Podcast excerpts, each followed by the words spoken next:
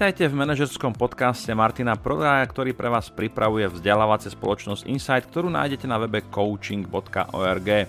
V tomto podcaste sa venujem manažerskému svetu a všetkému, čo s ním súvisí, od náboru ľudí cez ich motiváciu a vzdelávanie až po riadenie projektov, tímov a spoločností. Každý diel by sa mal zmestiť niekde medzi 10 až 30 minút. To je taký čas, že jedna epizóda by vám mala vystačiť počas vašej cesty do práce. Červenou líniou tohto podcastu je myšlienka Alberta Einsteina. A K. Raz sa ho pýtali, čo by definoval ako šialenstvo. Jeho odpoveď: ako robenie rovnakých vecí s očakávaním rozdielneho výsledku. A to je aj želaný výstup tohoto podcastu, aby ste robili veci trochu inak než doteraz. Lepšie. Vítajte ešte raz, som Martin Prodaj, lektor a coach, a dnes vás budem sprevádzať témou rozvoja ľudských zdrojov, vzdelávania, alebo presnejšie povedané, položíme si otázku, aká rozvojová aktivita je na čo vlastne dobrá. Vychádzam z takej konkrétnej skúsenosti, ktorá sa mi veľmi často stáva práve v situáciách, kedy pomáham plánovať či už manažerom vzdelávanie pre ich ľudí, alebo aj väčším spoločnostiam pri vzdelávaní alebo nastavovaní rozvoja pre ich zamestnancov, kde sa dostávame do situácie, ktorá väčšinou sa to udeje na konci, pokiaľ ten začiatok nie je správne ošetrený. A totiž stáva sa občas to, že manažéri po konfrontácii alebo po návrate zamestnancov naspäť na ich pracovné miesta sú trošku sklamaní. Skrátka, dobre sa nám ozývajú a hovoria: no ale to Jožko, ten jeho time management sa nezlepšil, alebo ten jeho postoj k práci sa nezlepšil, alebo tá jeho komunikácia sa nezlepšila. A vtedy samozrejme vzdelávač, lektor, coach, mentor si položí otázku, a ako je to možné? Stala sa naozaj chyba niekde na rozvojovej aktivite? Alebo sa stala chyba niekde ešte o mnoho skôr na začiatku toho plánovania, kedy sa v podstate začínajú dizajnovať rozvojové plány? Väčšinou to býva niekde okolo začiatku toho nového kalendárneho roka. Január, to sa všetci ešte len tak trošku prebudzame, február, marec, vtedy nám to vrcholí a niekedy koncom marca, apríla by sme mali spustiť nový rozvojový plán. Isté, asi budú nejaké tie odchylky v závislosti od spoločnosti, od oddelenia a tak ďalej. Ale čo chcem povedať je, že to, o čom som hovoril, tá situácia s tým problémom na konci alebo po ukončení rozvojovej alebo vzdelávacej aktivity je práve veľmi často spôsobená tým, že nebolo úplne jasne definované alebo nebolo manažerovi správne vysvetlené, že aká aktivita má aký dopad, respektíve čo od tej ktorej aktivity môžeme očakávať. A v tomto dnešnom podcaste by som sa práve rád venoval takému stručnému zadefinovaniu toho, jednak aké aktivity, budeme to brať tak trošku všeobecne, globálne, aké aktivity vlastne máme a na čo sú nám tieto aktivity dobré, respektíve kde je ich potenciál.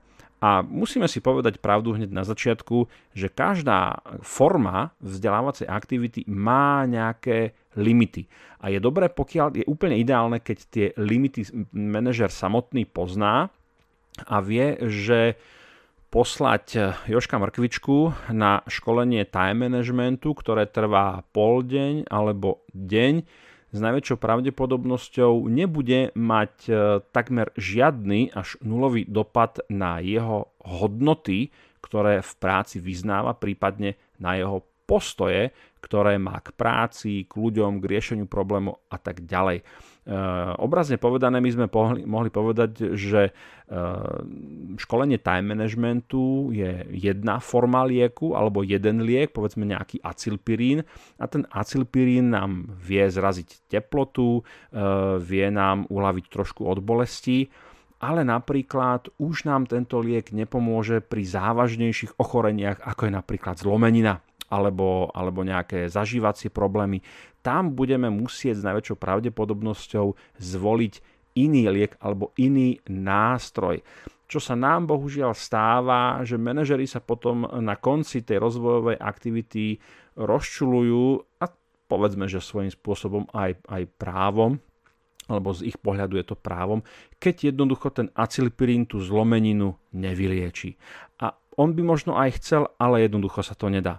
Takže poďme na nejaké základné delenie alebo definovanie štandardných rozvojových aktivít, ktoré môže ponúknuť oddelenie ľudských zdrojov alebo ktoré môžu ponúknuť vzdelávači alebo vzdelávacie agentúry, či už zamestnancom, členom tímu alebo celým firmám.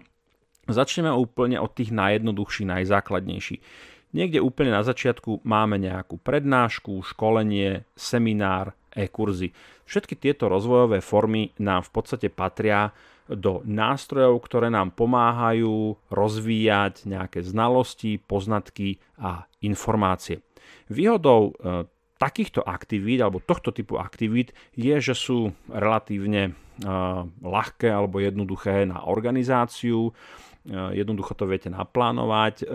Viete za relatívne krátky čas obsahovo preškoliť hodne. Áno, pošleme tých ľudí na jeden deň niekam na školenie, či už vo firme alebo niekam, a proste klasická nalejvárna. Áno, hustíme do nich od rána do večera, slajdy len tak frčia na stenu, dokumenty a tak ďalej.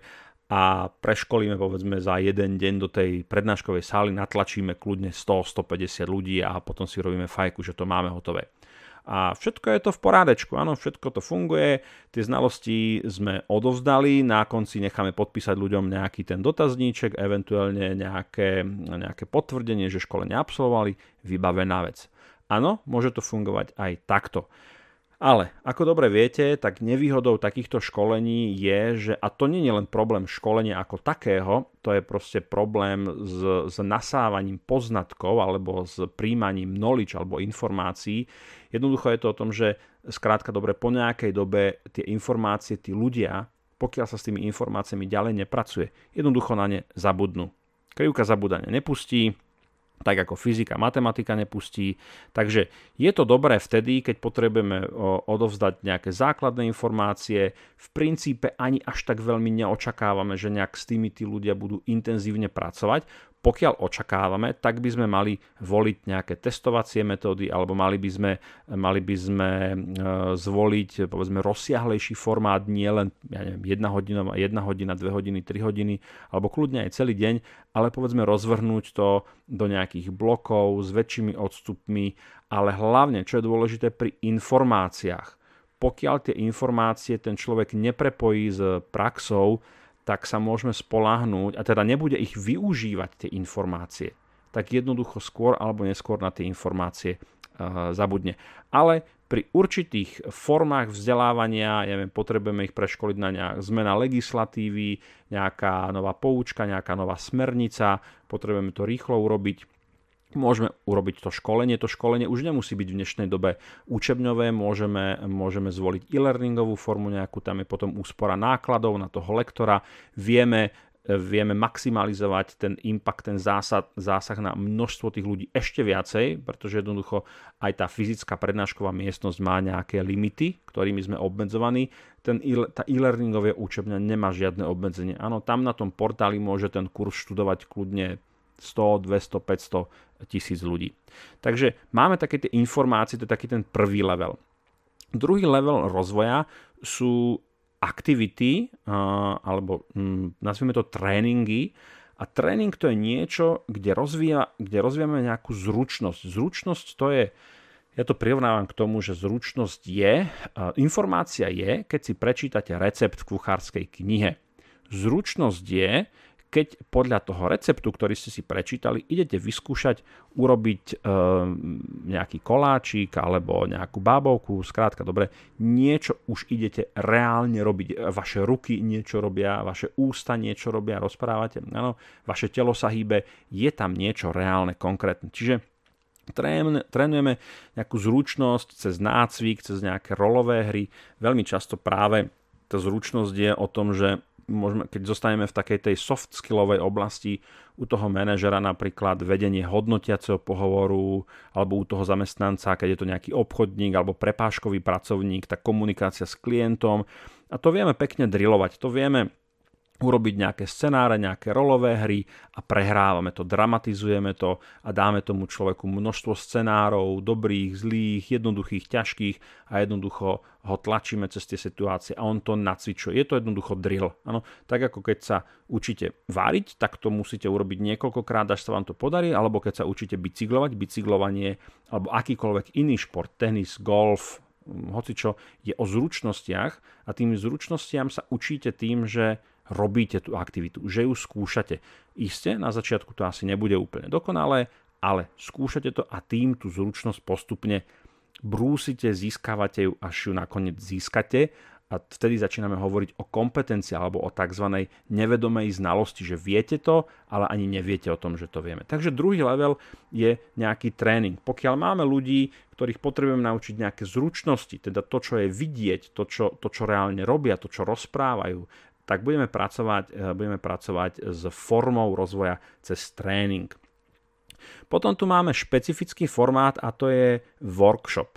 Workshop s týmto nástrojom alebo s touto formou budeme pracovať s ľuďmi, zamestnancami vtedy, pokiaľ potrebujeme od tých ľudí získať nejaké vlastné nápady a riešenia, nejaký ich pohľad na nejaký problém, s ktorým sme konfrontovaní, či už ako oddelenie, alebo ako aj jednotlivci v tíme napríklad, alebo firma ako taká a tak ďalej. Výhodou tohto nástroja je, že ľudia sú naozaj intenzívne vtiahnutí do toho, čo sa deje. A ideálne je, keď napríklad tie výstupy, ktoré generujú, tak sa s nimi ďalej pracuje. A môže sa napríklad tak vytvárať, nejaká štruktúra alebo obsah firemnej kultúry. Môžu sa tak definovať nejaké pravidlá, povedzme dochádzky, dovoleniek a tak ďalej. Čiže je to taký ten kvázi demokratický nástroj v tej firme, ktorý tým ľuďom umožní mať pocit, že sa podieľajú na existencii alebo na prevádzke tej firmy a je to veľmi dobré, pretože pokiaľ napríklad výstupom majú byť nejaké pravidlá alebo nejaké záväzky, nejaký spoločný konsenzus, tak pravdepodobnosť dodržiavania toho konsenzu bude podstatne vyššia, pokiaľ s tými ľuďmi pracujeme na jeho vytváraní. Kedy si ľudia povedia, tak áno, spolu sme to vytvorili, spolu sme to vymysleli, tak asi by bolo logické, že sa tým budeme riadiť. Nebudeme predsa vymýšľať niečo, čo následne odignorujeme a vykašleme sa na to. Takže workshop je naozaj dobrým nástrojom vtedy, keď potrebujeme mať vysokú angažovanosť, vysokú motiváciu a chceme mať nejaké riešenia alebo výstupy, ktoré vychádzajú nie z našich predpokladov, ale z tých ľudí, z ich hlav, z ich skúseností, z ich nejakých diskusí a tak ďalej. Takže máme za sebou prednášku, školenie, tréning, workshop. Poďme ďalej, poďme napríklad už nie k skupinovým aktivitám, o ktorých som teraz hovoril, ale budeme hovoriť o individuálnych aktivitách. A na prvom mieste máme mentoring. Mentoring je, myslím si, že veľmi efektívny a užitočný nástroj vtedy, keď pracujete teda jednak s jednotlivcom, ale pracujete so seniorným jednotlivcom. Seniorný by určite mal byť ten mentor. U toho juniorného pracovníka máme potom inštitút nejakých buddy, nejakých sprievodcov, ktorí sa ocitajú kvázi na jednej palube s tým zamestnancom, keď prichádza, sprevádzajú ho tým prostredím tej firmy. Ten mentor je o tom, že odovzdáva nejaké znalosti. Ja si myslím, že môže ten mentor byť aj vo vzťahu s nejakým juniorným zamestnancom a myslím si, že do istej miery aj ten juniorný zamestnanec môže z toho profitovať. Tam skôr si myslím, že problém by mohol byť vo finančnej nákladnosti mentoringu ako takého, pretože predsa len, ako by som to povedal, máte tam toho seniorného zamestnanca, chcete mu ponúknuť nejaký špeciálny a špecifický rozvojový plán. Asi ho už nebudete posielať na nejaké štandardné skupinové školenie komunikačných zručností, ktorých už absolvoval 1,5 milióna, ale chcete mu dať niečo špecifické. On sa len tak s hocičím asi neuspokojí. Ten mentoring by bol pre neho dobrý. Na druhú stranu u toho juniora tomu zatiaľ budú stačiť aj tie individuálne buď školenia, nejaké e-learningy, možno nejaké tréningy a tak ďalej.